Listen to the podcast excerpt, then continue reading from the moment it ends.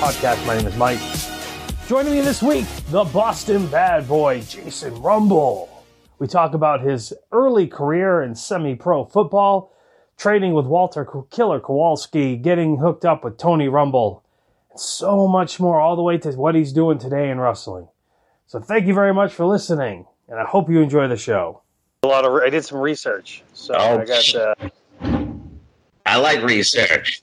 I'm a bit of a nerd that way. So No, anyway. no, hey, everybody got to be well prepared. We all can't things off the shoot. yeah, well, it's it's just easier. You got stuff in front of you. I mean, oh, yeah, you yeah, got- yeah. It's not like you've been wrestling for a couple years. You know. know, almost more than half. It's almost basically half my life. Yeah. Oh, absolutely. So, I mean, actually, that's kind of where I want I want to start. Is all the way back uh, before wrestling. You were did some uh, New England-based pro football. Yeah, five years of semi-pro football. Yeah, semi-pro. That's time, what I was looking for.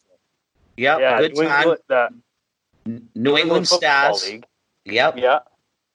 Um, did you play for the same team? Yeah, yeah, I played for the same team, guy. The owner's name's Joe Monaco. He's still my friend to this day. I, What was I the name of the- such good friends with him. He used to pick me up, take me out on his boat before the practices. I never had to drive, never paid for anything, and I got paid. What uh, What was the name of the team? New England Stars. At at first they were the South Shore Stars, then they became the New England Stars. And he was based Yeah. uh, originally out of Hingham, Mass, and then we Yeah. moved into Medford, Massachusetts. Okay.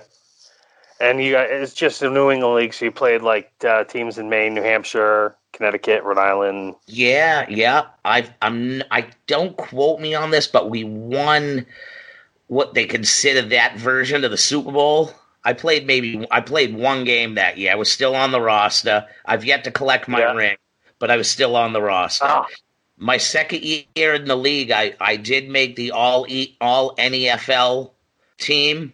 Yeah. I was uh, I made special teams. Two different times I was asked to try out for like uh, free agent based camps that were basically like NFL, XFL at the time, the original, uh, CFL. The, there was three arena leagues at the time. There was was really weird. Uh, but Yeah. Arena League was a booming football football 20 years ago. It's it's it's really weird to say now that there is no Arena League football. You know, it went out of business. well, we actually had a, uh, arena league in Maine last year. They went Yeah. one season in Mammoths, and allegedly they're going to be back. But um, with everything going on, who knows? Yeah, yeah. I love I love any form of, of football. oh, same here. But uh, Manchester, New Hampshire had an AFL two league. Yep. at the Verizon Wireless Arena, and I think that was the closest that we had for an AFL uh, up here uh, for AFL two. That is. Yeah. So you went from uh, oh, anyone you ever play with football make it to the NFL? Uh, you know, I really don't know, but I did play against a team that was owned by Steve Grogan and a couple of former New England Patriots. Oh, I that's cool. played against a lot of ex college players and maybe ex NFL guys that like were practice league players and stuff like that. Uh, Yeah.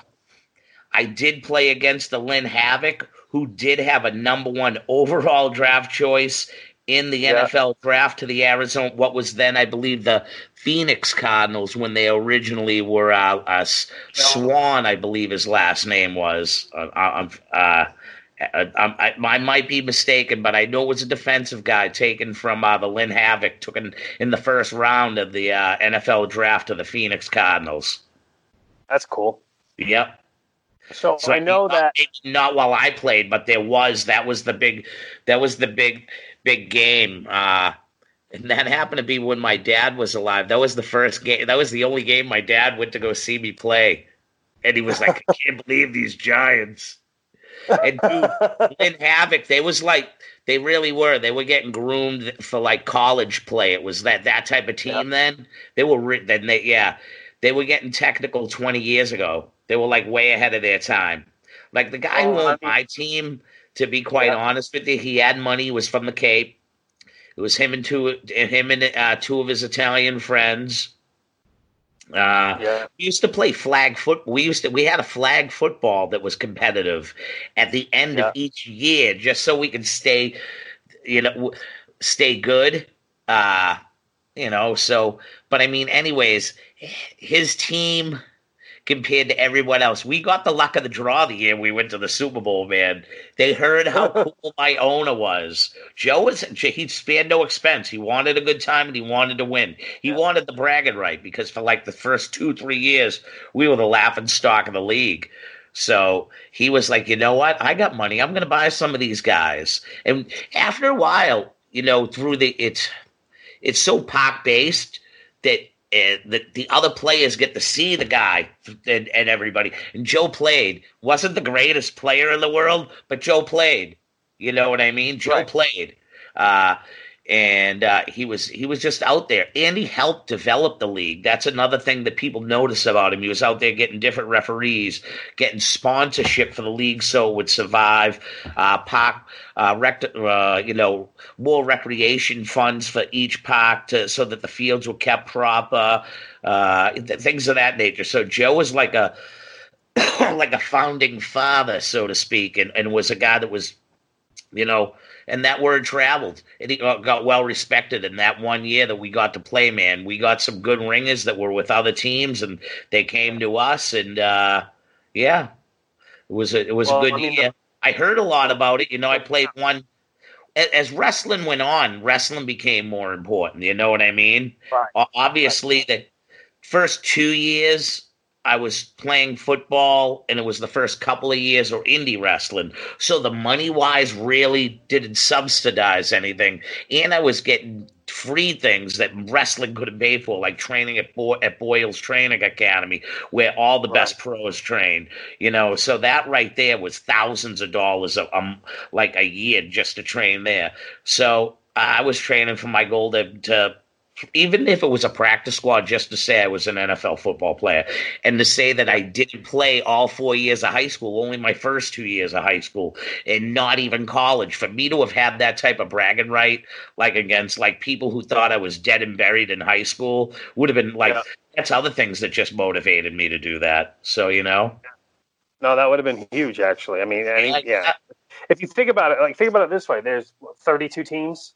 yep, So you have 32 starting quarterbacks, and how many hundreds of college teams are there? And they all have a quarterback. So I mean, getting to the NFL, rather and any roster whatsoever, is a very limited opportunity for anybody. So that is huge bragging rights. practice squad make good money, man. You get to say Yeah. you go to play football and wake up every morning, and, and even if it's a fifteen hundred dollar check a week you make, those guys get free meals, free gym, and football nowadays is a year round sport. So even when you sign as a uh, a practice squad player, you'll get a you'll get a practice squad deal for two three years. So you're getting paid, you know what I mean, and you're getting paid to do something you love. Uh, so, uh, yeah, Uh, that's the that's, that's what I aimed for. there. You know, Uh, well, I mean, obviously, you know, the, the New England Football League's still around, so they were doing Yeah. something right. That that the league's still going. I mean, most Yeah. even semi-pro leagues don't last twenty plus years. You know. So I know that you're real close with Tony Rumble. I will get to that in a little bit. But you actually started with uh, Killer Kowalski. You went to Walter's School. yeah, yep, 1997, Do you remember who was in, 96, in, uh, 97. I know class with you? 97 was my debut. Debut. Uh, maybe Yeah. it was like 96 we started school. Uh, my class. What was the question now? Who, who who else was there when you were there? I mean, that time frame. it's so like some of the best real work is that kids just people can't understand you would like there was like steve king was around wwe job like like Oh, yeah. you've Yeah, watched, yeah, yeah. Yeah if, if you google his name you can see he's like Okay. top five in wwe history for jobbers him and tim mcneely you know Yeah, what yeah. i mean uh Yep. Both guys on the New England indie scene were top guys at the promotions they went to. I got an honor and privilege to work a really long pro different programs with Steve King. I got to learn a lot from uh, both him and McNeely. I never got to really work Tim. Tim, when I was there, Tim was working like like the big guys. Tim was working all the WWE guys that were you know Jeff Jarrett and uh, things of that nature, and he was working with uh, with Prince Albert, aka Baldo, in our area, and now the head trainer at uh, WWE Performance Center, Matt Bloom. Uh, what was uh, was Bo in that class with you at Walters as well? Yeah, it was me. It was me, Bo, and Wagner started together. Uh, yeah. Louis Ortiz had already been there for about a year. Yeah. Damon Doc Angelo had already been there for a year. Uh, Jay Vicalo came in probably a year after me, Lewis and Wagner. He went up to Maine and worked yeah. a little while. Uh, yeah. Then there was a couple other Walter guys that were scragglers. You know, I was I was really a lucky dude, man. I walked my way into a Tony Atlas booking uh, from Walter, pulled me in Richard Burns's office, uh, and he was like, "I got the booking for you. Uh, you'll go to Jay Maine at the Jay High School." In uh, Tony Atlas, and that was my that was my first ever real singles match. It was my yeah. second match in all. Okay, was that uh, my first match Mark. was a my first match was a tag team match. It was first slated to be with this dude Phil. Uh, Phil called out sick, and it was yeah. me and Wagner versus uh, Damon and Steve, and it was in some part of Massachusetts. But anyways, to get back to the EWA uh, show, yeah, I was working Bert Santano in uh, Jay in Jay Maine, so yeah. it was like it became a like.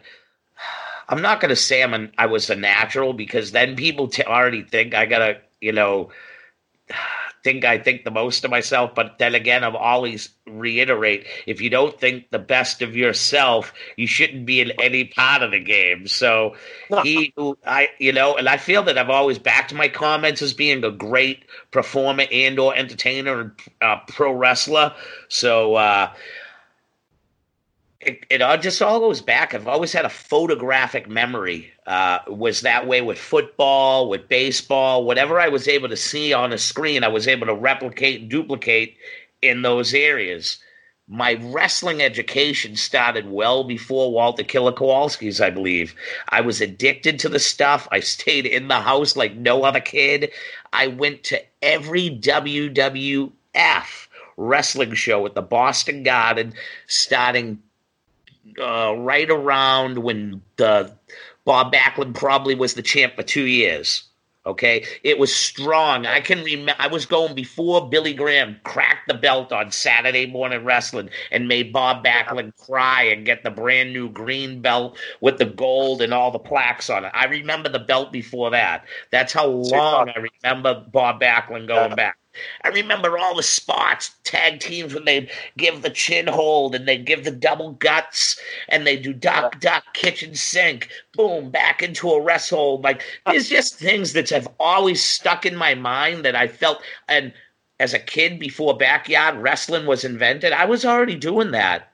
I was doing that with my pillow. I was already pretending that I was in the middle of the ring at the Boston Garden when I was seven, eight years old. Uh, uh so I've always. I say this. I learned how to bump. I learned how to kill. I learned how to hit the ropes. Then I listened to everybody else and the selling and whatnot. Once I was put in that ring and the crowd and people telling me what to feel and feeling more secure, the more I was able not to have to talk about my wrestling matches. And to say that I had that comfortability in my second match, I had that comfortability. At Walter Killer Kowalski's, people don't understand how very well prepared we were to go out there for our for our matches. We weren't just there for two, three weeks. We weren't just there for six months and you debuted. You were there a year or two. You were there for four hour classes and if you was late, you heard about it. You went Tuesday, Thursday, you went Saturday and Sunday. If, and if you missed a class, Walter made you have an excuse for it. So and you did so many one-on-one matches at the end of sh- at the end of school. If there was 45 minutes left on a class we'd pot sides and we'd do elimination matches that would go for an hour. Uh, walter would make you stand around the ring grab another guy and grab another guy. You two get in the ring seven minutes boom. And you had to go the seven minutes and you had no time to in the locker room go okay man we're gonna lock lock up and then you're gonna twist my arm and then you're gonna bring your arm yeah. like and I see that on like I see that a lot on the indies. Like guys have to call what what I, we call working spots. You shouldn't have to call a working spot. Like call a flip, like something like that that I'm not going to see out of the yeah. ordinary. So I don't kill you or kill myself. Like you right. don't need to tell me that you're going to go for a headlock, then you're going to work the headlock, and then you're going to from the headlock you want me to try to fight it and then fight it back down. I know how. If I'm a real trained professional wrestler, a real trained athlete, I know how to do that stuff. But to get back to the second match, Bert Santano knew I came from Walters, where he was trained by. And yeah. all those Walter guys know it don't matter if you're 10 years behind them, five years behind them. They don't even need to train with you. As soon as they lock up, brain goes to brain and it just all feeds and mixes like a great mixture. And we flowed, man we flowed. Uh, I, if I, I wish I had, I might be able to someday locate the footage. Uh, Bo Douglas has kidnapped my whole personal uh, tape library on VHS. Uh, he's yep. kidnapped it. Uh, God knows where it is, but I believe he may have that match. And Bert sets me on the table, and Bert runs, jumps over the top rope, and does a somersault and puts me through the table throws me back in the ring. We have the mat. We have the finish. Bing, bang, boom. We go to the back locker room. Tony Atlas is, and I, oh my God, boys, that's, I could not believe that. Blah, blah, blah, blah, blah. yeah, yeah. Bert, Jason's from uh from Walter School, yeah. And he's like, I know, Tony, if you told me, because Bert had like a lisp. And yeah. uh I know it's good. What, what's that? How, how long you been working? Like two years? and I looked at them both and I go, that's my second match. It's my first singles. Now they're both of them froze. I thought they were going to congratulate me. They both grabbed me by the skin, like, and they put me up against a wall. They were like, "Kid, uh, don't you ever let some guy do that." And Bert was saying the same thing. I can't believe you let me do that to you. It's only your second match. You crazy? You nuts? And I just, when they put me back down, I go, I was trained that I'm supposed to do what I'm told while I'm out in the ring. And if I felt uncomfortable with what you were doing, I would have let you know. And I wasn't afraid when you put me on that table. I, I felt well protected. I, I just had faith that you were going to protect me and things were going to go right. And I was just trained to do that. After I said that to them, they're like, wow. And I mind you, and Tony Atlas will say this to the day to everybody. And I tell people this, boy, are there any more like you where you come from? And I go, There's plenty more like me where I come from. They may not look like me or talk like me, but they're trained like me. He goes, Well, boy, it's your second match, and guess what? I go, What? He goes, You are now my assistant booker of EWA. You're Tony Atlas's assistant booker. And I go, You're kidding me. He goes, You tell them, everybody, boy, you tell them Jason Rage is the assistant booker of EWA. And I go, No problem. And he gave me all the dates. And from there on in, I became, and to this day, I'm one of Tony's best buddies. Wherever he sees me, he pots ways. And, and people say, when you have friends like that, don't you think they put you realistically to be in the WWE? And, and Tony understands I'm not the type of guy that, like, at my age, that's going to take, you know, realistically, going to developmental, beginning over. Tony Atlas will say this to anybody. Jason Rumble, if he signed with WWE, deserves to be on the main roster and can work with any one of those guys. There ain't a reason why I couldn't, you know?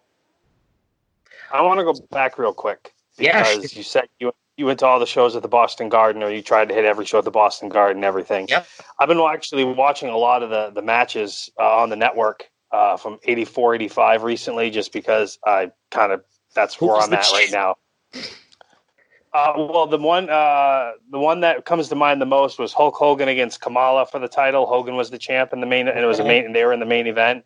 I remember and Hogan those. got pretty severe color. Were you there for the Bruno Sammartino Roddy Piper cage match? Hell yeah, that bro, when they announced that match that night, like the previous night, because back in the day, the ring announcer would go, and the tickets will go on sale, and the main event in a steel cage match will be Roddy Roddy Piper against the living le- as soon as that fucking roof came off the goddamn fucking garden. Bruno Sammartino.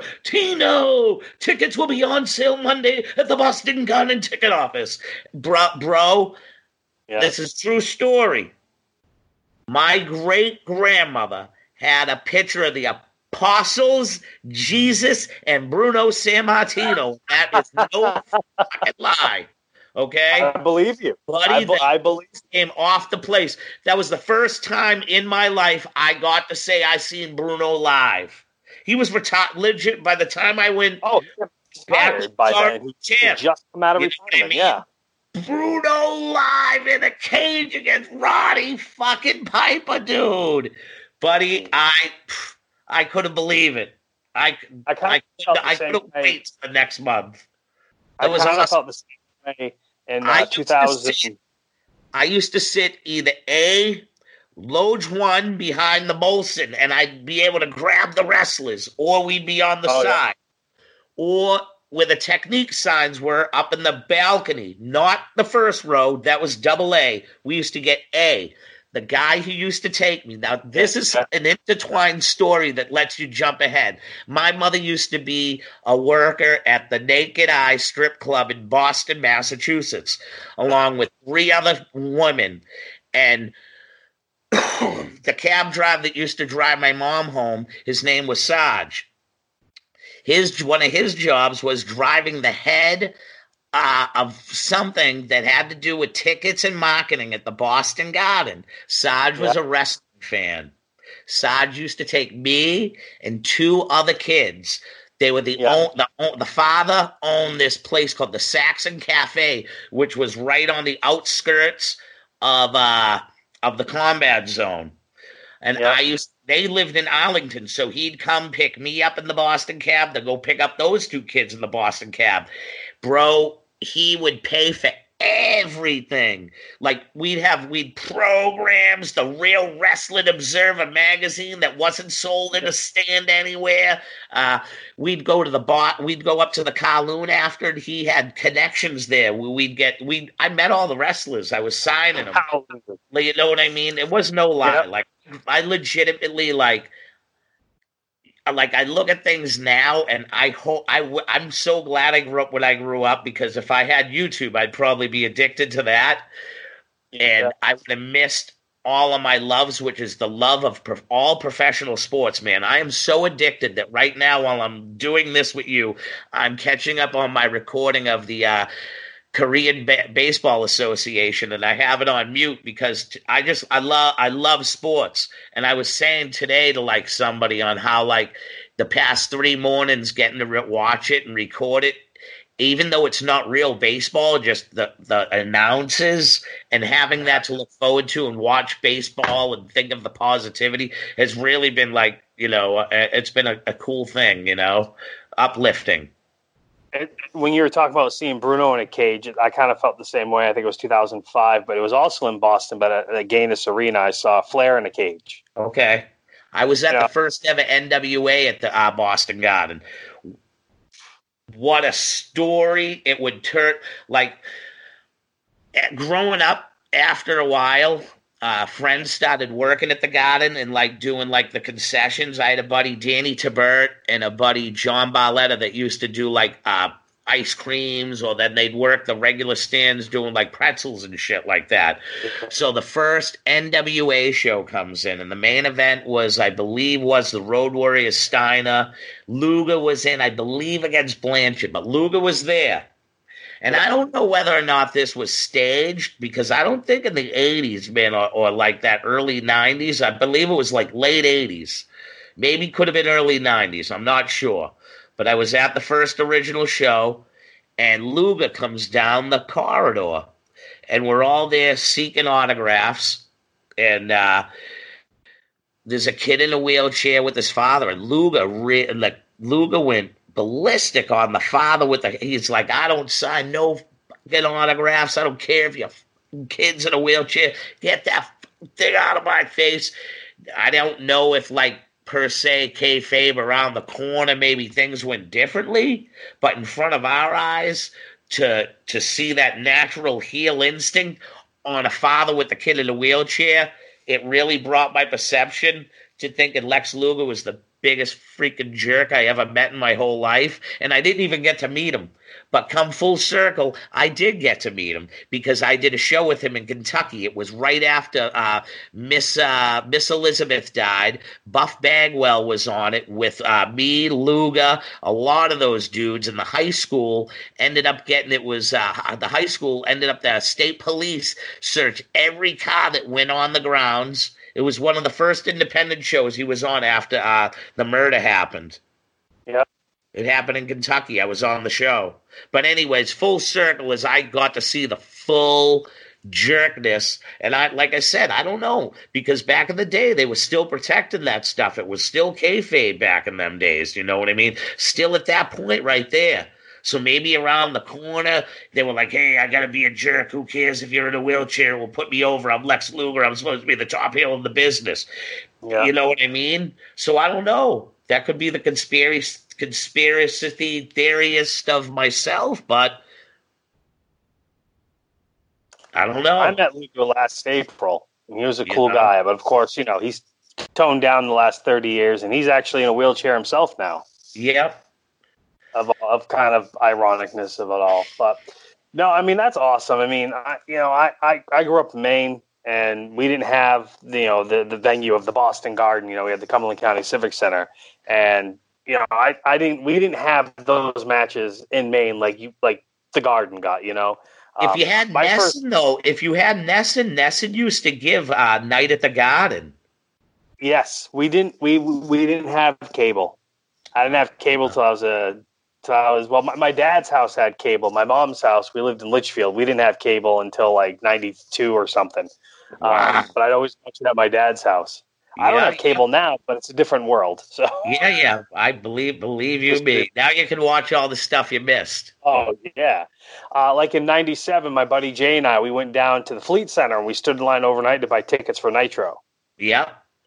Yeah, That and then we uh, were at. we were there. Oh, Me, uh, well, Brown, uh, Bo Douglas, we all went. Tony Rumble helped promote that dude. I got I saw I saw Tony Rumble there. somewhere in my original packets when I when I inherited everything, I got three file cabinets of his stuff, and I have the uh, promotional package that he signed with them somewhere. I have that. That's That's awesome. Yeah, yeah. Um, so how? Uh, I'll skip a little bit. The first Yeah. time I, I saw you was uh, August eighth, ninety eight, EWA at the Lewiston Armory. Yeah, Um, you were. Jason. You were Jason Rage then. You know Yeah, the uh, brother of porn star Julie Rage, and uh, Yep. uh, but it was not just you. I mean, it was it was you, Bo, Slick, Damon. You guys were the True World Order. Uh, Oh, plus Mike uh, Apocalypse. I can't think Yep, of his last name, but Mike. Yeah, Mike's a but trainee I- too, man. I can't leave him out of the class. If he sees this and watches this, shout out to Mike, man. You was in our class too. You were the stiffster. We thought you was there to, to give us a. We thought Mike was a ringer there until like sent by Rocky Raymond to injure us. That's why we got Stiff Mike. We're like, dude, you're here Okay, like that's from Rocky school to like stiff up on us. Um, you guys all seem to come in at once there. Were you still with Kowalski then? When did you transition to being with Rumble?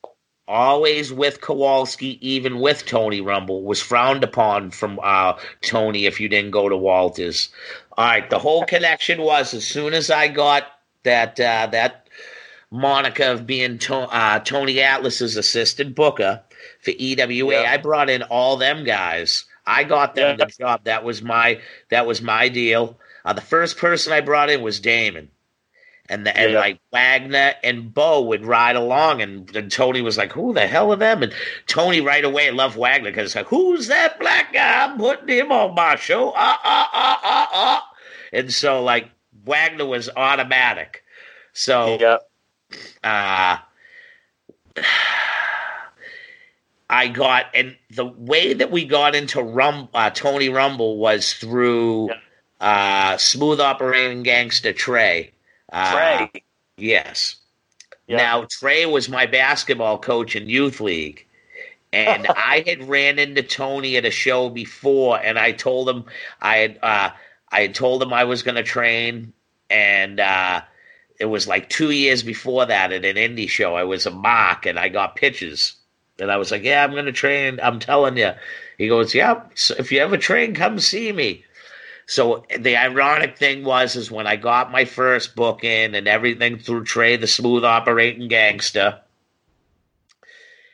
Tony's agreement was you do not stop training, and that was the same thing with Trey because Trey put up the word. But just because you got booked, you did not stop training. That's how you got a bad stigma.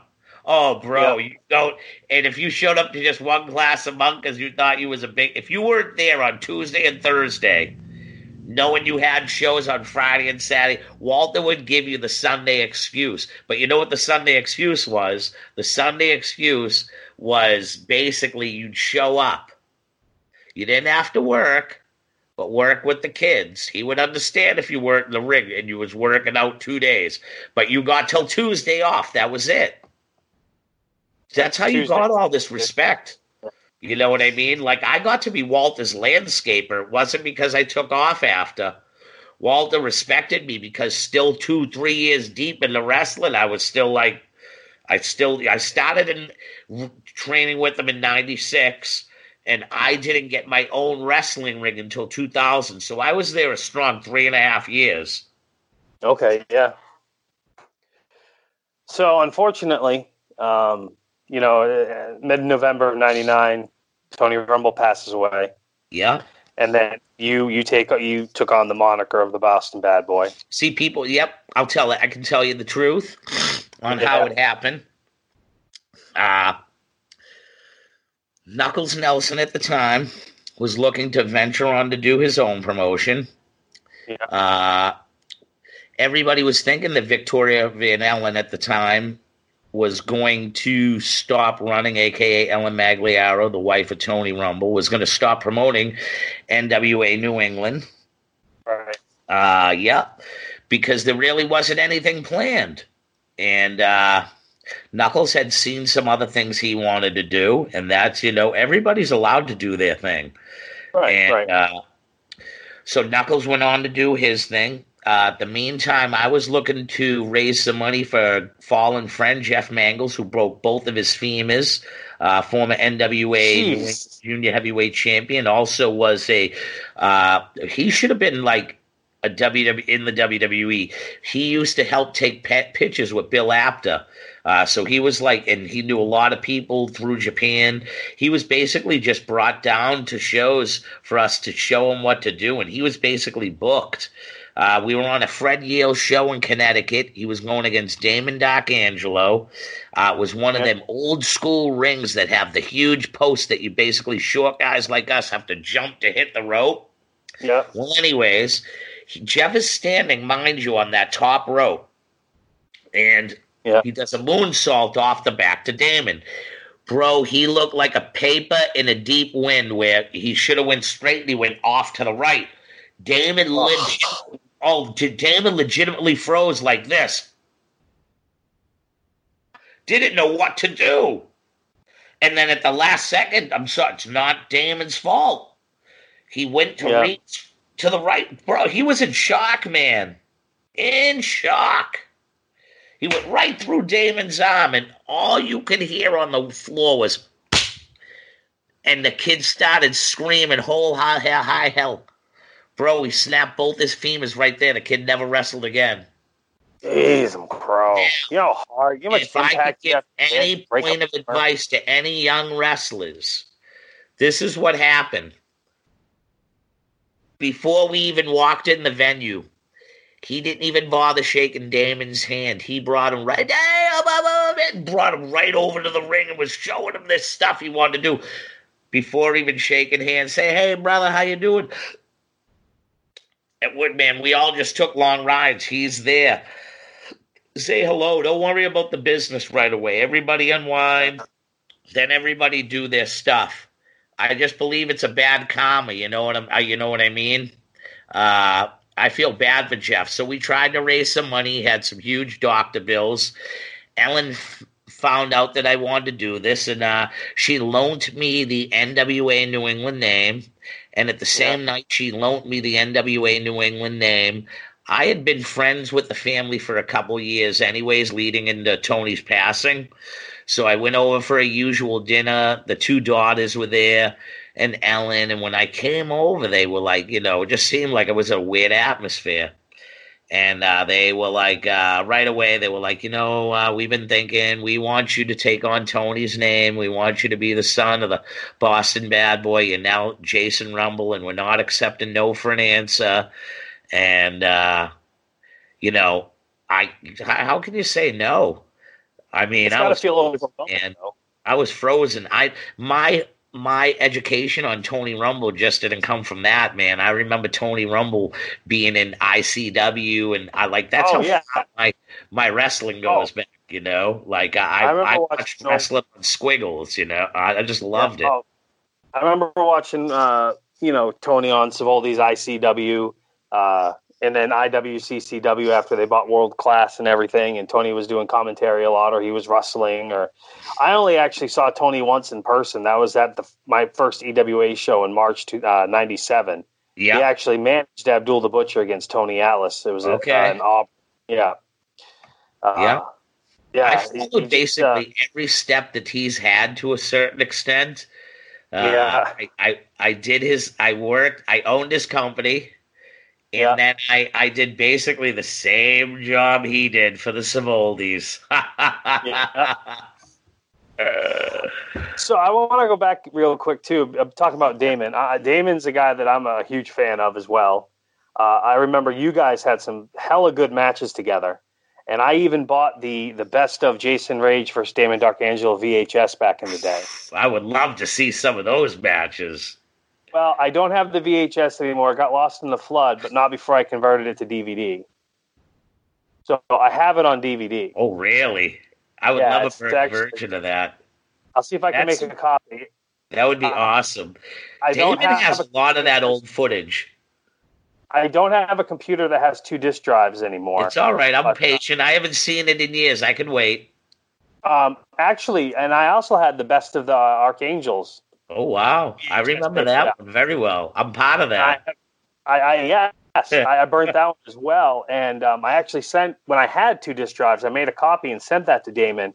And a lot of that footage he put up on YouTube on the Archangels page. Oh, cool, cool. yeah, yeah. Um, but you guys had some awesome matches against each other.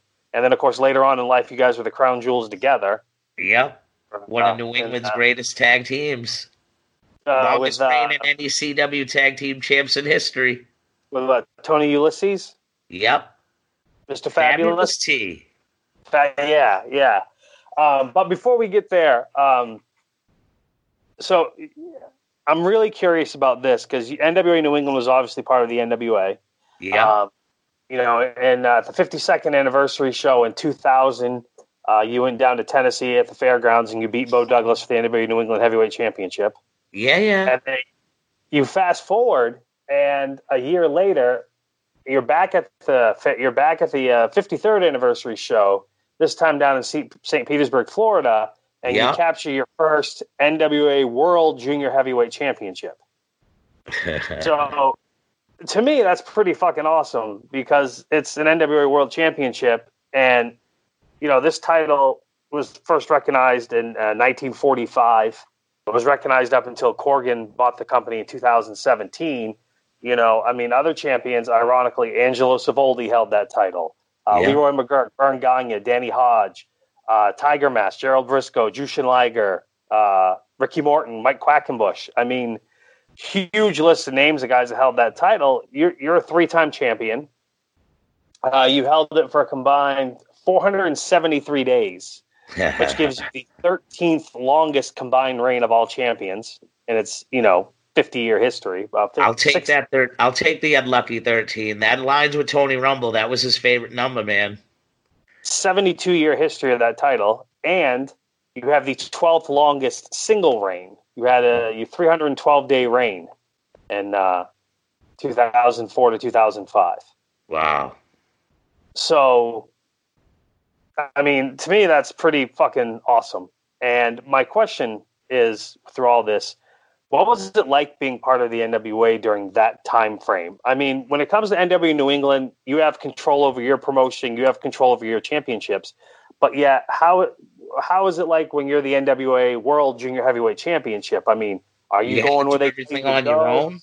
You had to do everything on your own, man.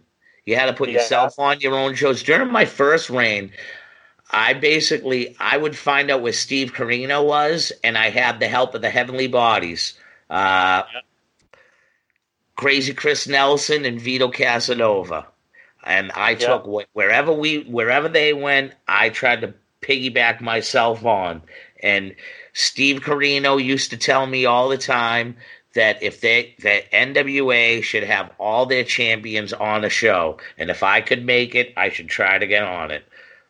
So it so wasn't. So you that. had to get. So you had to get yourself there. Hell yeah! Hell yeah!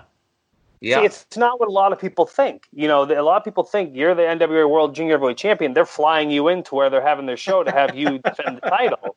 You know what I mean? Oh, Richard Oppen. Thank, uh, thank, uh, Rich. I thank Richard Oppen. I thank, uh, oh, Howard Brody.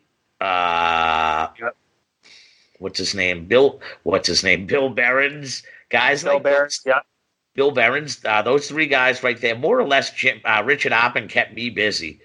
Uh, yeah. and he he got me on a lot of NWA shows. Uh, Jim Miller, who was another NWA, would would push to get me on the shows. Uh, oh, Fred. I'm having a mind fart his last name, but it was NWA New Jersey. Fred Rubenstein, I believe his name was, but he was a referee also with NWA. Fred was a huge backer of mine. Wherever he, if he was on shows, he'd push for me. Man, I just pushed for myself you know. And then I had a good thing where where uh, I got a really good ins right away with Florida Championship Wrestling and Bill Brown. So right away, first when I first started wrestling, I'd already had my ins, you know. Uh, so it even if they weren't NWA bookings, I got my NWA World Title, uh, World Junior Heavyweight Championship on those shows you know. So I did whatever I could, and they knew I was always busy. Uh, another reason probably why they gave to me, I'm not gonna yeah. lie, but I'm a, I even though I ran an NWA promotion, if you're the shits, they're not gonna make you a champion. Okay? No. But they're not going to. Absolutely they not. knew yeah. I love to wrestle, and if they put and they knew I love to make money. So if they booked me and put money in my pocket, guess what they got come the conventions? when they are in the boardrooms. You get my my votes. So if I was able to put the right people yeah. no, in the right. spots, I did what I did. Yeah. Hence why I got the belt three times. Hence why I'm pro- the 13th longest combined run. Why I'm the 12th longest run because I was a play. I was. I'm a team player. How's that? I'm a team player. I don't so have to be the best player on the team, but when they pick right. the teams, and there's seven guys and seven guys, and you got to make a team, they're yeah. gonna pick me. Yeah, I'm gonna get picked because they're gonna say you give the ball to Rumble, and it's consistent. It goes, and he's always gonna back what needs to be backed. Well, your your first two runs were in 2001 and 2002.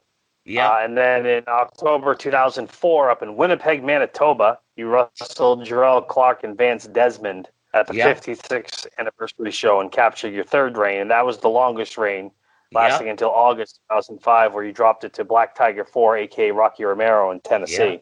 Um, it does surprise. I mean, it, it, does, but it doesn't surprise me that you had to get yourself to all these shows. Uh, but it shows your passion and it shows your your drive to to be the champion and have the title recognized. I mean, I saw you wrestle John Thornhill for the title at Skip's Bar in Buxton. Yep. Yeah, uh, in January 2005. Uh, uh, so I got a good see now. There's a reason why I held that belt a lot longer. What happened was is Dave Marquez that those NWA guys towards that end, the younger dudes started to get in influence. Yeah, and uh, they wanted to put the belt on Tiger Mask, and they wanted me to go to Japan. I was booked to go to England for 10 days. And that's the reason why I was booked was because of the belt. Plus, I had bookings in between that, and that I was a I was a real wrestler. Those bookings, that's how I fed myself the whole nine yards. Uh, so everything pertained to that, and I told the dude, listen, I was like, Dave, I the England thing is important. The belt's never been there. It's like, well, we'll let we'll we'll take those bookings and we'll let something else happen. You got just go. I'm like, nah, I'm taking these other bookings, and then when I come back, you guys can make the decision. And that's how Rocky Romero came to. Where did I put him over at? I don't even remember. Um, it was the worst. I, Columbia, Tennessee. Where? Columbia, Tennessee. Oh, brother, it was one of the worst venues I ever been to in my life. It yep. would they the dressing room was downstairs in like a bingo hall type of place. There was old school wrestlers playing cards, burning up cigars, burning up cigarettes with no windows. Buddy, it was horrible. Horrible. But it was a great experience working Rocky. Rock. I don't even. I think I was still. I, I think it was the worst flight I ever had. I did not sleep, and I didn't really talk my match over with Rocky Romero. I don't think I've even ever seen the match. If the footage exists, I'd love to see the match. I've never even seen it. Don't even know if it exists. I mean, it might be on YouTube for all we know, or IVP yeah. videos, perhaps. I'm I sure it's out there somewhere. The promotion. I wish I could reach out to the guy. I know he was an NWA promoter, uh, but you know, I was supposed to go to Japan, and I probably made that title reign last probably a, a strong 60 days longer just by doing that. But I was always a hardball player. I wouldn't have been the son of Tony Rumble if I didn't. Tony used to refuse things all the time. He kept those NWA World Titles a year, like for about six months more, longer than he should have, because he was like nobody else gets him around like I do. Nobody else got real TV. Nobody else got control of the magazines like I do. I got the Apters. I got the guys of this world that you know are getting those belts and getting everybody looked at. While you got idiots out there that don't know how to promote this stuff. Uh, the world tag titles, you mean? When, yes, sir. Uh, was that was when Knuckles and Sabraco are the champs? Yep. I don't know why I know that, but I do apparently. Uh, I, I, just want to real quick. Uh, I think my favorite match that I ever saw yours to date is actually when you wrestled Louis Ortiz in Sanford in January 2007. Wow. That I was wasn't even scheduled to work that show. I was going to, and then I wasn't going to. I believe I ran out in my jogging pants to work him. You yeah, I don't know. You had your gear on. Okay, maybe that was the next yeah. show. But one of them the NWA weren't even going to work. You're the NWA said, New England champ at the time. Okay. Yeah, and Sanford's a hundred mile drive from me, and oh, I went. I went to the card based on that match. That was the advertised match. You against Ortiz. Yeah. So I, I, I drove the hundred miles one way for that match, and it was not a letdown. I'll tell you what. Thank you. And it was it was fun because I hadn't seen Bowen forever either, and so was seeing you know Bo again was good, and that was an. I mean, I've seen a lot of your matches over the years, and I've enjoyed many of your matches over the years. But that one there is still the standout when I think. I mean, you guys went like half hour, put on a fucking clinic. That's a match I'd love to see again. Uh, and, those and you won through nefarious. Those means. are easy matches. Yeah. You know, I got to go against somebody that basically could beat the shit out of me in school, and finally, I got so many matches under my belt, and you know, now I'm not afraid to give it back. So yeah, oh, Louis Ortiz, man. Right now, I'm in horrible shape, but give me 60 days in the gym and a and a, and a ring, and uh, I could I could do 30 minutes with Louis Ortiz again. Any day of the week. Just- Him, He Wagner, Bo. back last year. Louis Excuse just came me? back last year. I said Yeah. Louis just came back last year, so I mean, I'd Yeah. like to see. I'd love it if he came up here again sometime, or, or Oh. get down there. But I mean, who are your favorite guys to work with over the years? From you know, just from when you started to now. You know, last twenty three years you've been wrestling. I mean, who's your favorite guys to step in the ring with? A lot of them are Kowalski guys. Which makes sense. Yeah. You know, uh, yeah, a lot of them are Kowalski guys, man. Lex Lovett from Florida. I enjoyed working with him a lot. Yeah. Uh, but yeah, a lot of like Damon Doc Angel. I loved working with Damon. I love working with Bo. Loved working with Wagner. Loved work. Love. Lo- I love working with Louis. Uh, I like. I love working with Stiff Mike Apocalypse. Uh, you know, for the younger guys, uh, like the main younger guys, I love working with uh, Champ Matthews, Luke. Uh, uh, yeah. you know, I love working with the champ. Uh, the champ of, of what league? We don't I- know. yeah. I always exactly. bust his chops about that. They, the champ of his figures league. Right.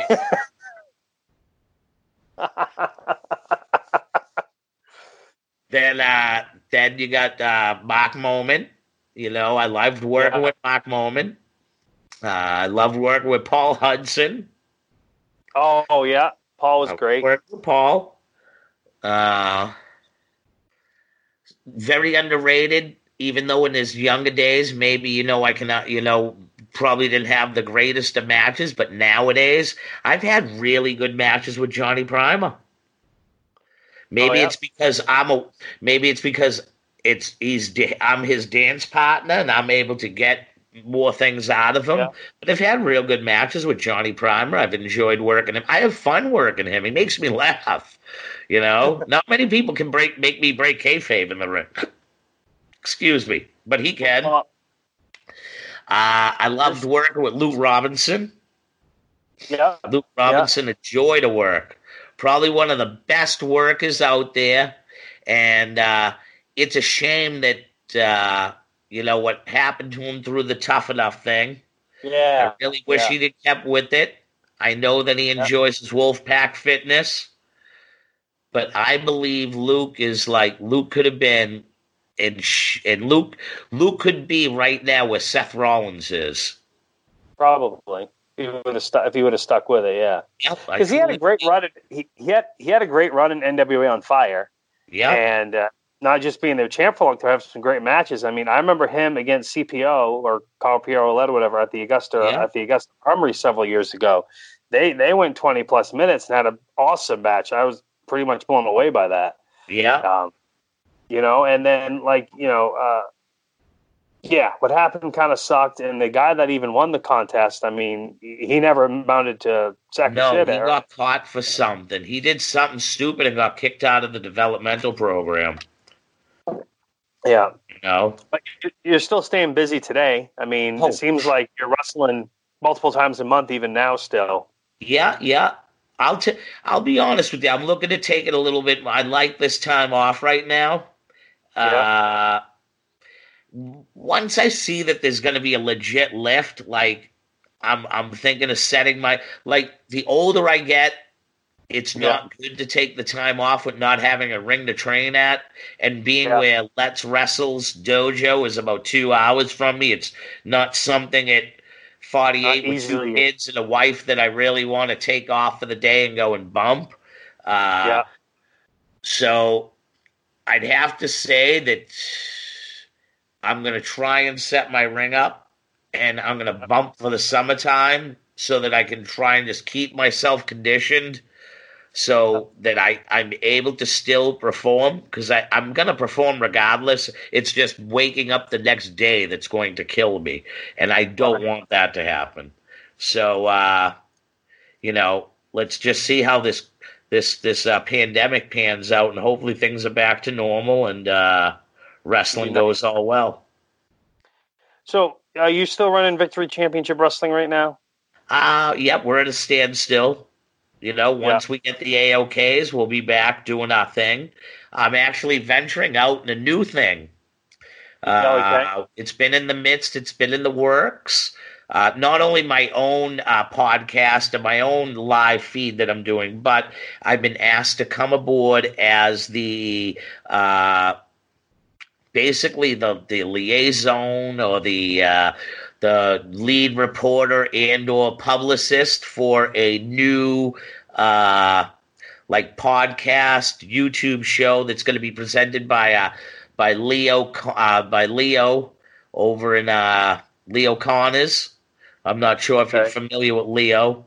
Uh, he does a wrestling show out of New Hampshire. Look him up on Facebook, Leo Connors. He's got a really good. Okay. Fa- he's got a re- yeah. He'll help push your stuff too.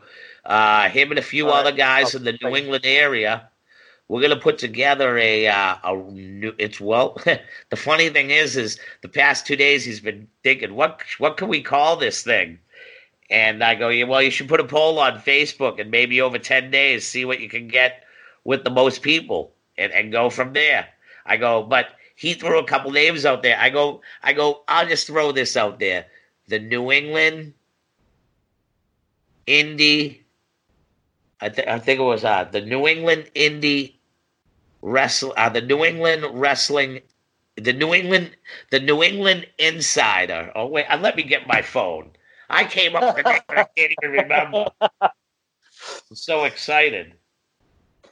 All right, where That's is- awesome. right here. Okay.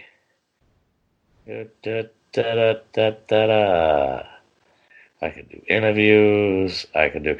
I am a reporter and administrator for my area, which is my area will be Maine and Yeah. the Maritimes, which will be New Brunswick and Nova Scotia. The official name of the which I came up with is New England Indie Insider. Oh, New England Indian Insider. That's a good name. Yeah, I like that. I came up with that. It was a tongue twister. That's what got me. New England Indie Insider. The NEII report, baby.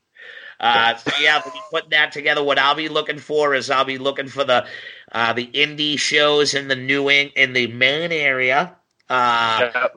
I'm gonna set that up with like, and they'll give shout outs and what's going on in the area.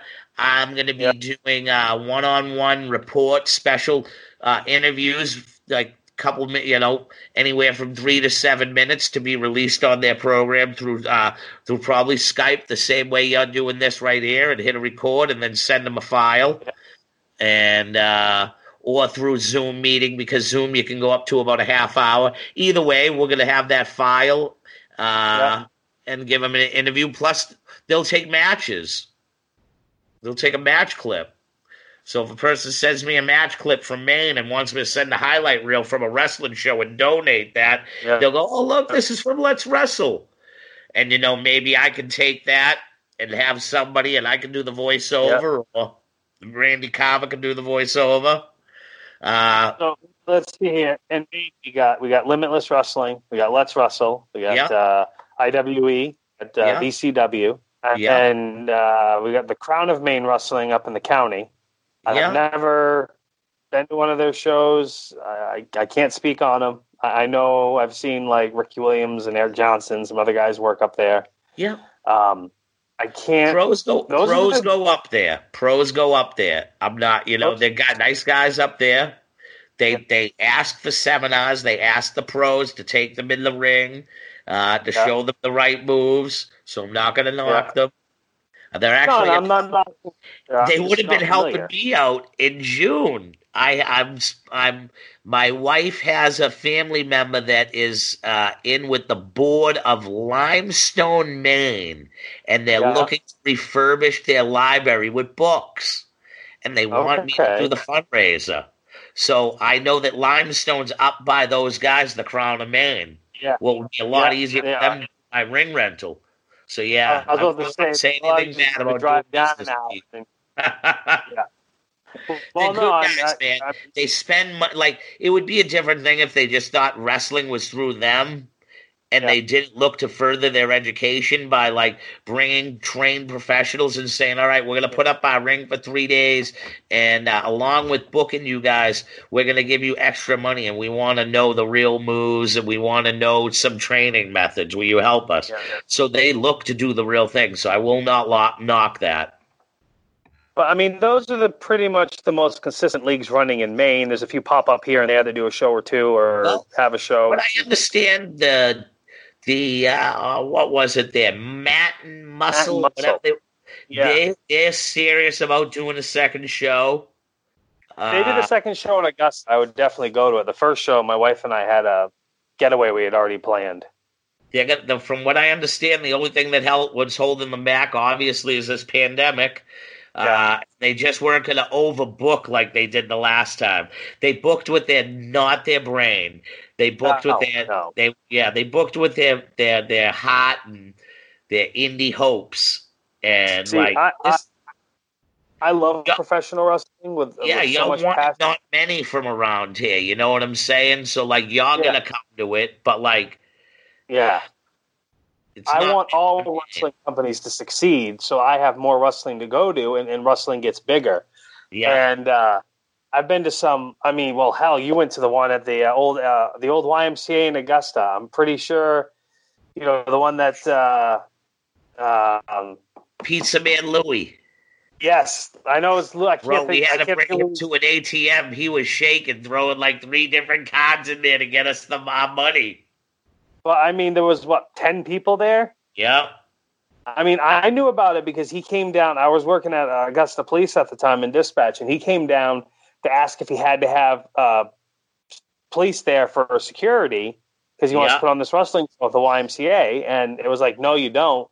And he's like, all right. And he goes, I said, well, if you get some posters, let me know. I'll hang some around town. And he never did. And I never saw a single poster for the show, but I knew it was still happening. So I, I went to the show, and I was Yeah. like, there was like me and the two guys from the NEI were the only guys sitting on our side of the ring, and there was some trainees sitting in these little bleachers. But it was it was a fun day of wrestling. But I mean, you can't put on a wrestling show, have 17 matches, crown four champions with, you know, 10 people in the stands. he had a he had a he had a stacked card too, man. Oh, I, yeah, I I think did. I worked Romeo Roselli, or I was his tag team partner on that show. Yeah. No, no, you you won you won the title, then you lost the title, I think, or Romeo won then lost it. But yeah, Romeo was there. Ken Doan was on the card. Uh, uh, Brian Black was on the card. Uh, Maverick Wild was there. Dr. Heresy was there. I mean, Larry Huntley was there. There was there was a, a lot of a lot of guys on that Yes. show. So VCW, you run you run Maine, you run in uh, Maritimes. Yep. How how is it? I mean, are are is Forrest still your your promoter in the Maritimes? Is someone else doing it, or are you doing it? How's that working? out there? I mean, how do you get your Uh, booking? Uh, right Being now, I've US decided to pull basically the promotion part of it Yeah, out of uh, Eastern Canada for the time being. yeah, Uh, Forrest Cullen, aka Devin Shiddick, uh, right now is on a life healing, uh, you know, trying to get himself in order. He's Once he's in order and his life is going right, uh, Yeah. VCW uh, Can Am will be back up and going. Yes, so the Can- Canadian part of the promotion will start revving once again. But life, life is most important, and, and what's best for Mister Shiddick is to have his life in order.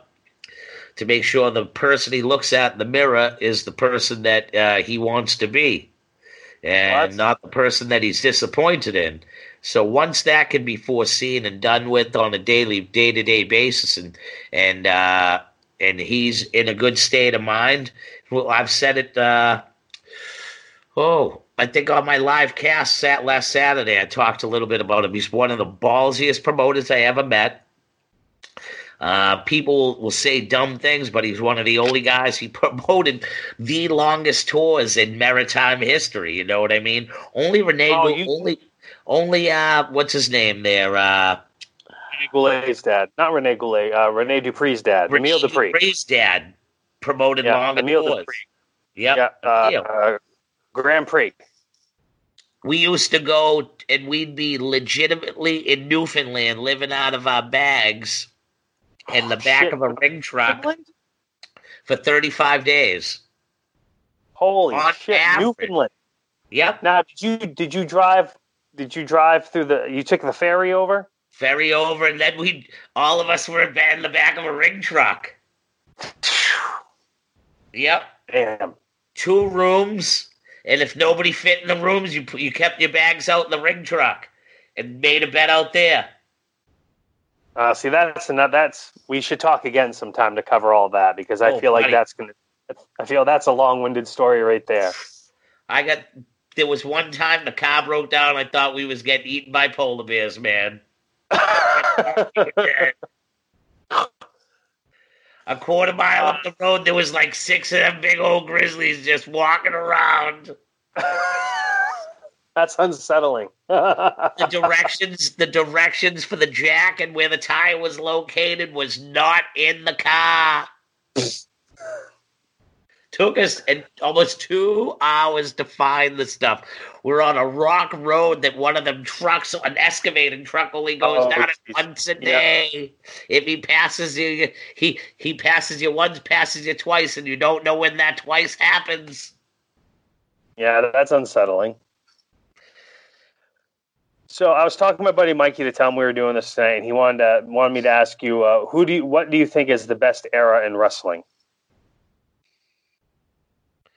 It's not now. Uh,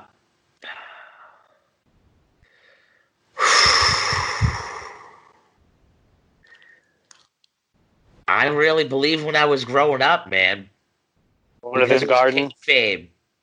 Yeah. It was kayfabe, and you thought either a you were a, douchebag and you was the guy that got smacked out by Doctor D. David Schultz and had the audacity to call it fake, or you Yeah, was a kid yeah. like, or you was a kid like me and said no way, this is real. You know, like you Yep. was at an edge and you wanted to punch a dude in the face for saying this. So I believe when I grew up, man, honest, 80, 80s wrestling to mid 95, maybe even to the, like, yep, mid 95 ish. Once DX started to come around, don't get me wrong, I love all that swearing and like the risque, but like, it got a little overboard, you know what I mean? The matches were good, don't get me wrong, but Yeah. yeah, man, For me, it's, 80s to it's I love 80s to I 95. love- and I I'll tell you more. I loved watching NWA wrestling. I said that was my favorite. The mid to late '80s NWA wrestling, Jim Crockett Promotions, Joe Championship Wrestling, NWA Florida, you know Florida Championship. I love watching that wrestling with a passion. Um, and Superstation then, TBS every Saturday and Sunday. Yeah, yeah. And then um, like right now, I've been on a huge kick. It's because I wanted to watch uh, Greg Valentine against Tito Santana for the IC title in a Okay. cage. And watch. So I started with watching that, and now I've been watching like every show on the network from and the WWE from 84, 85, 86. And it's just Yeah. like that's that's when I was a kid. That was my peak when I was a little kid, you know, seven, eight, nine years old watching it. Yeah. And my yeah. first ever show was 1989 at the Cumberland County Civic Center with Hogan and Savage in the main event. And so it's just, so I, I, I lean to agree with you. That's that's my, I think that's my favorite time of wrestling to watch as well.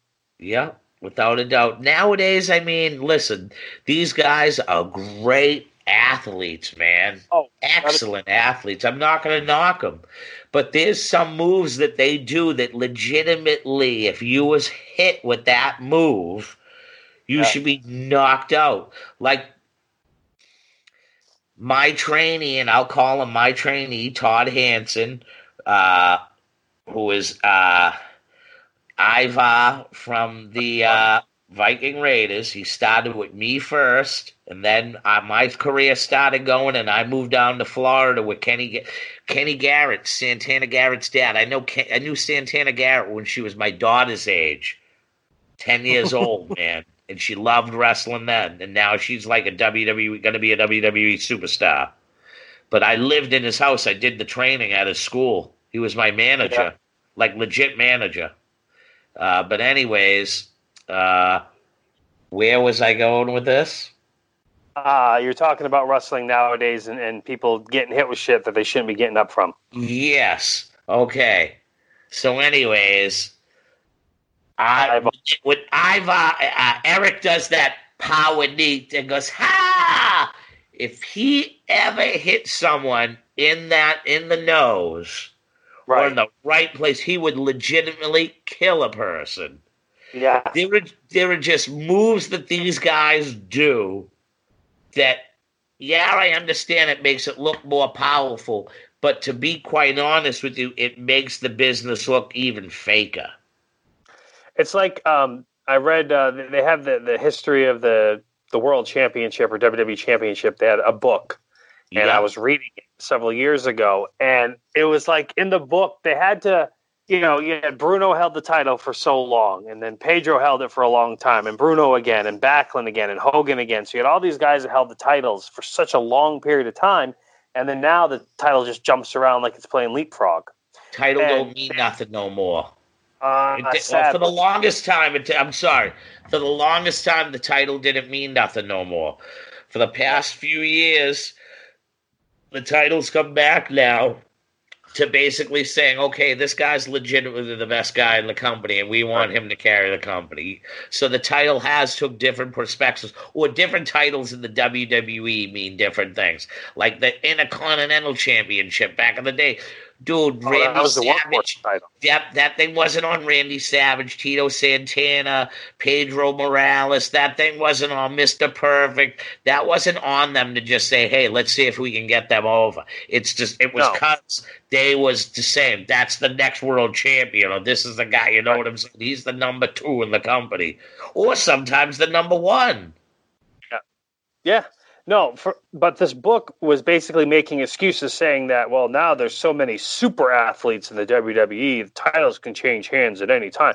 And it just it turned me off and it kind of pissed me off because it's like, don't don't call me an idiot and make me think, oh, well, Bruno held it for so long because he was such a super athlete and he didn't have any competition, like not like the competition now. That's how I read that. Basically, it was Yeah. saying the reason why those guys could hold the titles for so long, they didn't have competition like we do today. And it's No. like, that's horseshit. I think the reason why you don't see longer title reigns nowadays is because there's so much wrestling, and these guys are wrestling so many Yeah. times against each other, and wrestling is already so o- overly saturated to the point where it the t- coming to see Bob Backlund or coming to see Hulk Hogan or coming to see Shawn Michaels or uh, Ric Flair or, or Bret Hart coming to Cumberland County Civic Center or coming up to Bangor, Maine or Augusta Civic Center or what have you. Did it last Yeah. a whole year so that the WWE could make its full circuit for them to see the world champion? Because he never wrestled on TV. Ain't number that that was the the champ never wrestled on TV. You seen he used to cut promos. Yep. And, and it, that was the thing. TV was Bob Backlund and Hulk Hogan never wrestled on TV. They, they wrestled on Saturday night's main event. That was it. That's it. basically. Like Hogan wrestled on Saturday night's main event, and, and that was pretty much once it. in a while. Uh, Yeah. if you watch WCW, Flair Yeah. would do like a, a six man, uh, an eight man with four, four horsemen. And Right. Right.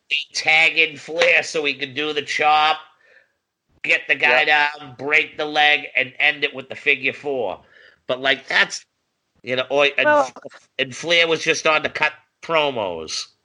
Well, TV used to be there to take you to the house shows, and Yeah. and now TV's there as the primary thing, and house shows mean less and less. Which to me, Yeah. I I enjoy. If I'm going to go see WWE live, I would rather go to a house show than a TV taping because I'm going to Yeah. get better wrestling at, at the house. nowadays, right now, you're getting better wrestling because of this pandemic. I think the. WWE's letting these young guys wrestle right now. Yeah, yeah, they are. They have So- no choice. yeah, they're they're limited. Well, I really appreciate you uh, taking the time to, to chat with me tonight, Buddy, I can Uh, talk forever, man. I, I I could as well. I Yeah, yeah, we'll yeah. have to do it again. We'll have yeah, to do it oh, again. brother, there's a part two all the time. But before we go, uh, do you want to you plug your, your socials, your social medias Uh, there? You know, my socials, I'm on Facebook, uh, Jason Delegata slash Jason Rumble. I'm on Instagram. I'm more or less on my Facebook. Um, I'm morphing my way into a podcast slash YouTube slash Facebook live show known as Rumble to Rumble. Uh, right now, my producer and I are going over different things. Uh, basically, we're thinking more or less it's going to be something that's going to be recorded topic with an interview, release recorded topic with interview, place yep. it on the social media, look for all the comments, and then from the comments, do a Facebook Live pertaining to said podcast, said YouTube, uh, you yep. know, show, uh, yeah. and, and, field some questions. Uh, that's what I'm basically looking at. That's the thing. That's the that's my my new thing. Uh, so who if wrestling comes back and people discover I got the gift of gab, you know, I I could have wrestled my last match for all I know. Uh, but you never say never. Uh, yeah, I'm, I'm yeah. looking forward to hopefully. I'm, a, I'm also a high school football coach, basketball coach, and baseball coach. So hopefully all these things get lifted, so I get back into some more of the normality of life. Uh, but to you know, and then to end it, you asked me who legitimately my favorite wrestlers were. Were the Kowalski guys, but off yep. the Kowalski chain, if I had to choose up to date who my favorite wrestling opponent was or is to this time, the reason saying this because I can guarantee that if you put both of my matches that I had with this individual in the state of Maine, his name's Teddy Hart. Yeah. We talked nothing over. We legitimately beat the tar out of each other. I guarantee it goes as t- one of the top indie matches, non talked, that didn't look choreographed indie matches in the state of Maine history. I'll put it up against Mark Moment against AJ Styles. I'll put it up against Mark Moment and uh, and uh, what's his name there, Christopher Daniels. Those matches were talked and choreographed. Well, I'm talking straight up shoot style match. Me and Teddy Hart two two months in a row tore the house down and beat the everlasting hell out of each other. Uh, and it was I guarantee it's and and that was right there. Those are the favorite guys: Kowalski guys and Teddy Hart. Well, and back in the day, people used to say, "What are the two wrestling schools to go to?" Walter Killer yeah. Kowalski's or Stu yeah. Hart's Dungeon. What better way to end it? Like whatever people say about Teddy Hart, whatever his real life differences are, dude, Teddy Hart is in insane in the ring. I, oh, I like gelled with him. The first day I met him was like I had worked out with him a hundred times in the ring. Bar none, Teddy Hart is probably one of it is other than a Kowalski worker and yeah. Anthony Green, I got to work him. I'm sorry, I forgot about like Alzheimer's snaps in so many bouts. so like currently the best people I've worked lately was Anthony Green and Teddy Hart, without a doubt. Anthony Green, me and him went out there and did it on the fly at the Farmington Fair last year. Awesome match. Awesome. I know. I was I was pissed because I almost went up to the fair for that, and then I didn't go because I didn't know who was going to be there, and it's a hall, and I, I wish I would have gone because I would have liked to have seen that match. Yep, me and you. Uh, you mentioned that you maybe you, la- you wrestled your last match. Maybe you don't know, but I mean, prior to all this COVID horseshit going on, did you have uh, an exit plan for wrestling as far as you being in the ring, or are you just gonna? I tell people this: you can't retire from indie wrestling. You just no, and stop, and people forget about you. Uh, I do this because for 23 years, this is all I've really known. My life is used to this. Yeah, you know what I mean. Uh, my daughter love my daughter loves the fact of professional wrestling. My son loves the fact of professional wrestling. I still get booked. So I'll be honest with you. When I stopped getting booked is the day I basically I, I stopped going out there. Uh, I need to read. I'm in a way, shape, and form like I'm trying to remotivate myself, you know, uh, because even at 47, I look at myself like I'm 27 because I only know myself to work a certain way, and uh, I always want to be by none when uh, push comes to shove. The people who really have seen me wrestle over the years still know that when I go in the ring, that I'm don't no matter where I'm at and who I'm facing on the card, know for a fact that I'm the better wrestler. So, uh, and it's like I said, it's having that mentality.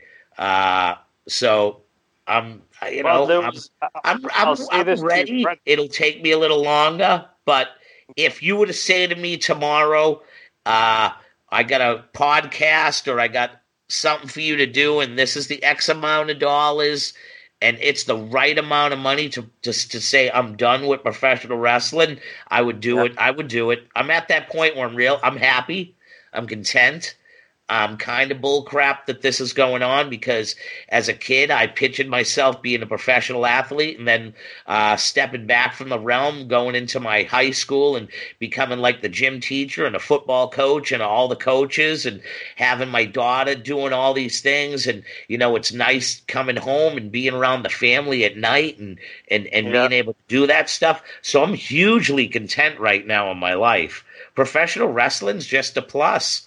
Uh, I think more or less nowadays it it gets my frustration out of me, and it's a good thing to know that I can still whip a kid's ass that is basically old enough to be my son, and uh, you know, and they get to they not get they only not get to hear the impersonation of my voice. They get to say, "Wow, this dude really existed." Uh, you know, so you know, you are I, uh, definitely have one of the most uh, impersonated voices. Oh, without a doubt. And That's I why I think that, you know. But yeah, I, I still love it, man. I I still want love to it. see. See, I want to see you and uh, the, the the prize there, Alex Price, in a promo off Oh, jeez. because that I would I would I would I Oh, would pay man, and I just see forgot to mention in a promo. Alec. I worked Alec at Let's Wrestle. I know. I And I I'm going to be yeah. honest with you. A lot of people came to me and were like, "How can you be disappointed in that match?" I had probably had six weeks off. My wind wasn't where it's at, and I'm going to throw this hardball at everybody. I was going through a respiratory cold at that time. And I'm going to keep, and I work at a high school where, where we have students that come oh. in from China. yeah. Jeez. Yeah, I know. I've, I've there's a lot of other. Buddy, Plus- I was floored for about six weeks coming into that. I couldn't work out. My chest was heavy. When I, I, I, I just, and when when I feel that, like I wasn't, I wasn't myself. Like, Yep. but most people are like, bro, what are you talking about? That match was insane. It was awesome. Blah. To me, I wasn't me. Give me me, a normal me, and Alec Price. I could, I could have so much better with Alec. And Alec least one more loved. Oh yeah, one more match. There's But you know, one more match. is- Then you can have Price too. Yeah, I, I would, I would, I would work out the right way to send, and I left Alec out. I'm sorry, Alec. I was, I was, it, it was awesome because he's going to be awesome. Uh, but Ra- I, Randy Carver, he's my friend. I love him to death, but I don't get booked there. I only got booked for that one show because it was a fundraiser, and Paul and and and uh, the person they were running the fundraiser for happens to be my friend. Yep. Well, it was funny because we had actually talked And about that. Eric helped with making the book. Yeah. Uh, me and my me and a couple of my buddies were talking about, you know, oh, it's just about time, you know, Rumble's up at Let's Wrestle. You know. Yeah, they won't book me. And listen, I like they got some guys there that like they're good people, but like Yeah. like I'm sorry to say that uh Moxie Moxie there, whatever his name is Yeah. there. Uh Yeah, I know you're talking about. He's good got good a new name now. Yep. He's a really good dude. He's great people. I love him. But how does he get booked and I can't? No, I hear you. I hear Silly. I, I, I would I would love to see you and Ortiz again. I'd love to see you and Damon again. Yeah, Um, I think that'd be fun. You know, I, I, I, I just I don't want to keep you know keep going back over this, but like I remember seeing a match. Uh, I didn't see it in person. I saw it on tape. It was you and Slick against uh, the Archangels there for the tag titles. I think it was the CWA tag titles. Yeah, was 11 hundred people in the in the high school gym there. Yep. What, what, were you guys calling at that time? I can't think of the, the name. You and Oh. you and Slick. What was your team name? The two K Club. Two K Club. That's right. That was an excellent feud, and that match that match was awesome. Thank that you. was a fantastic friggin' match. Bro, Now best have to go dig- these were guys that we went to school with, man. Yeah. Because you you didn't have to call nothing. We were so used to working with each other, and you weren't afraid to lay it in and punch a dude right between the eyeballs. Walter wanted to see that. Like Walter got off on that shit. When he seen us stiffen the fuck out of each other, he was like, "Yeah, lay it in, boom, yeah, blah, blah, blah." loved it. That's, That's awesome. why I still hear in my voice. Like I'll hear in the back of my head if I'm wrestling, God damn it, get him, get him, fight back. Like, and, like I just hear this because it's in my brain. Like that's what made me the re- like, like that's what probably rubbed a lot of the guys, early guys. At, uh, and I'll keep on like I know I'm going over, but this is good stuff right here. No, no, no. NWA on Fire will end it at this. A lot of the young man guys that are the over dudes today, that was my heyday. And I was at my worst, meeting brain wise, when I came into a locker room of infectiousness. Of if you looked like a Jay Brown and you didn't go to a re- regular real school, I just thought you was the shits. But if Yeah. you was Doc Moment's friend, you got in with me. Some Yeah. people wouldn't talk to me. The only dude that would really talk to me that was Mark Moment's friend, and I would bring him down to Massachusetts, was Eric Johnson. Eric, when he Yeah. was first breaking in, was in such good shape. I used to call him a young Samoa Joe because he did Yeah. that too fit gimmick.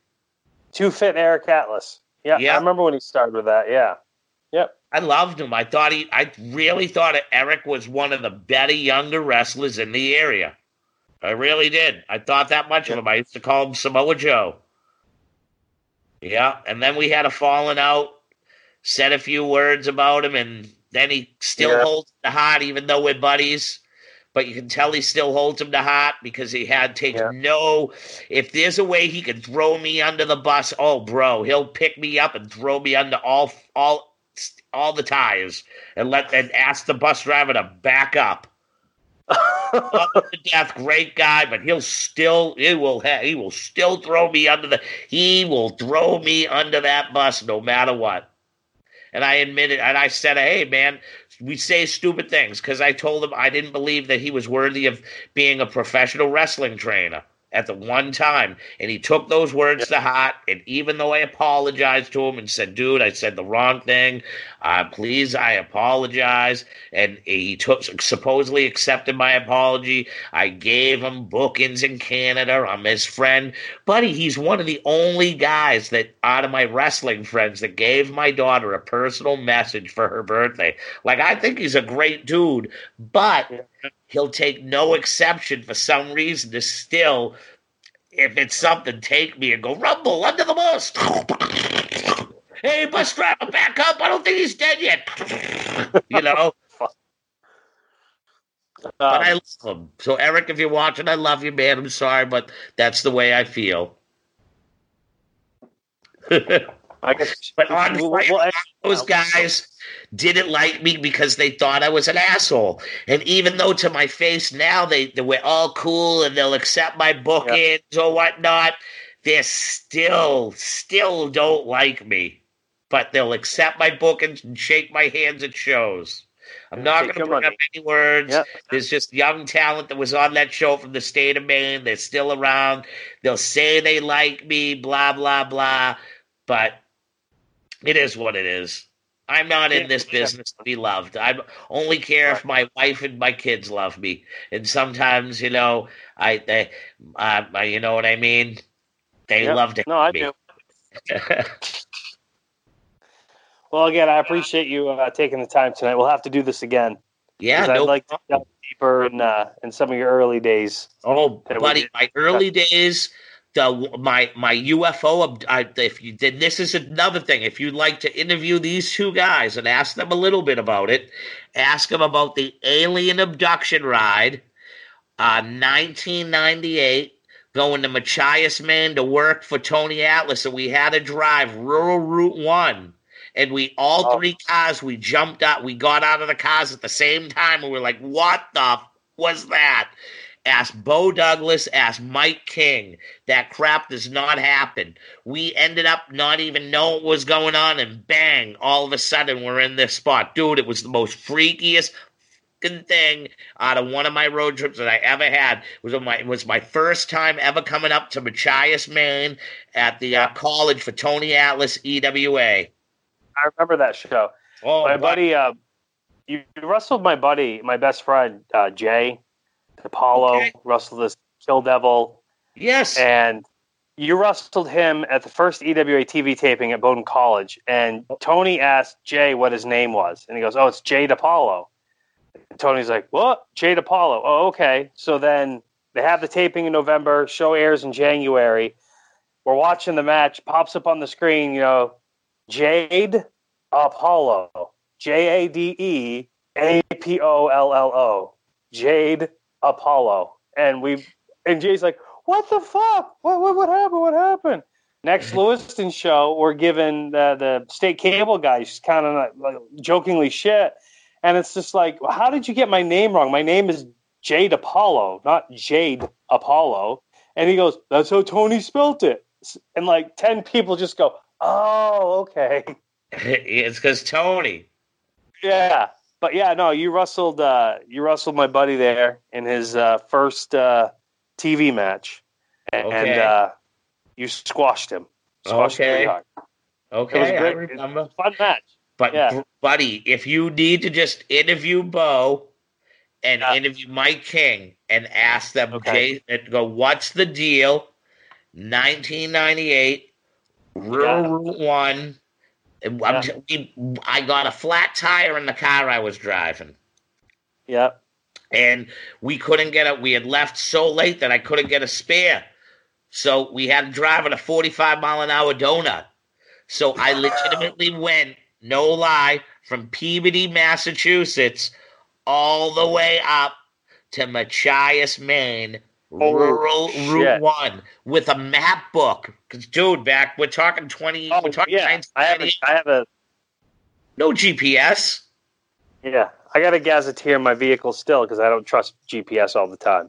Yeah, That same that same drive, that same Yeah. show in Machias, my buddy Jay and I were driving up for that show, and the fucking hood on his car released and popped up on us while we were driving down the road, completely blocking the windshield.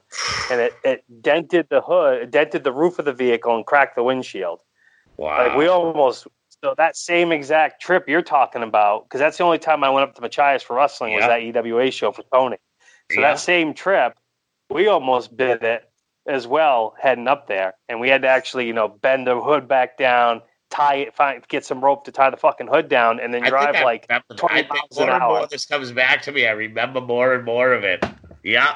yeah, drive 20 miles an hour the hood was shaking. We're just going, whoa, yeah, it sucked. That sucked. Uh, oh hell, those were great Awesome. days. But yeah, man, yeah, they were. It was a uh, definitely when three cars pull over and we're all like, "What just was that?" I'll have to, I'll have to get, I'll have to message Bo so I yeah, can talk to Bo him. and Mike King. They'll right. both tell That's you. awesome. They will both tell you. They'll be like, "What? Yes, it happened. All right, I'll it happened." Awesome. But yeah, but yeah, if people just tune into my show, Facebook Live, look for me, Jason Delegata slash Jason Rumble. I'm very easy to find. I'm entertaining. You can't duplicate me. People have tried. Uh, and it just ain't gonna work. And if I have been duplicated, uh, he's four and a half years old right now, so it's gonna take an awful long time for you people to get another Jason Rumble.